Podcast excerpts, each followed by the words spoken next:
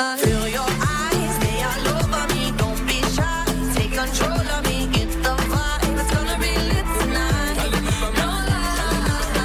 O 7 hodine 28 minúte vo vašom letnom rádiu Rádio Express v Hemendexe aj Sean Paul a Dua Lipa.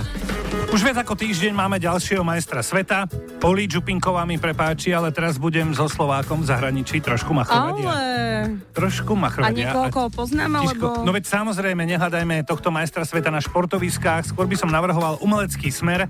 Martin Hudák je barista, absolútny profík v miešaní kávových drinkov a povie nám, čo to bola za súťaž, keď sa stal majstrom. Je to niečo obdobné ako olympijské hry, ale je to zamerané vlastne na súťaž v príprave kávy a sú teda rôzne kategórie. Na mňa práve zaujala kategória, kde môže spájať aj kávu a alkohol dokopy v podobe nejakých krásnych miešaných nápojoch. A, a v podstate mňa to už uputalo 7 rokov dozadu a toho roku bolo, bolo svetové finále v Budapešti a v podstate počas 10 minút musíš pripraviť dvakrát identický teplý nápoj a dvakrát identický studený nápoj na báze kávy a daného alkoholu. Aby tí rozhodcovia videli, že si schopný ho viackrát zopakovať? Presne tak, tam je dôležitá konzistentnosť a zároveň je to aj ten tlak, máš 10 minút, tak si predstav teda uh, nielen uvariť normálnu kávu, keď si kavárni nejaké espresso O- alebo nejaký aha. filter, ale dokonca dať do toho ešte nejaký lát, ozdobu, alkohol, celé to možno nejak vyšekrovať. Takže je tam viac tých elementov, ktoré to sťažujú a porocuje 6 okolo teba, takže uh, je to veľmi náročná súťaž. Nechcem sa ťa dotk- dotknúť, ale nevyhral si ty náhodou kvôli tomu, že v tom kávovom tvojom nápoji bol aj alkohol, že už tí rozhodcovia boli trošku takí ako...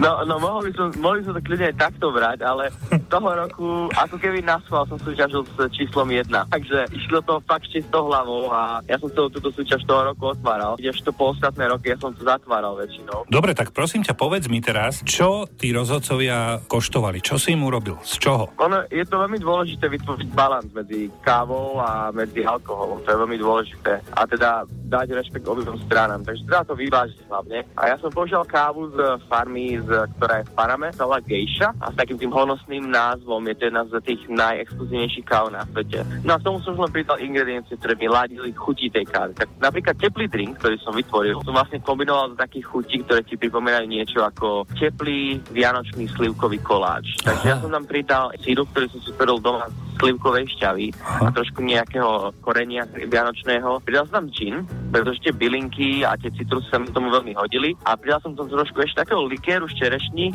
na takú teplú filtrovanú kávu. Takže bolo to celé také veľmi príjemné, také vianočné, také lahotné. Tiež to studený drink bol naopak veľmi svieži, citrusový, tam som už používal aj fakt nejaké citrusy. Zase gin a chcel som ukázať, že teda aj keď používaš tú istú ale zmeníš nejak pomery a zmeníš prípravu, môžeš dosiahnuť iného výsledku. A v podstate v jednoduchosti je krása.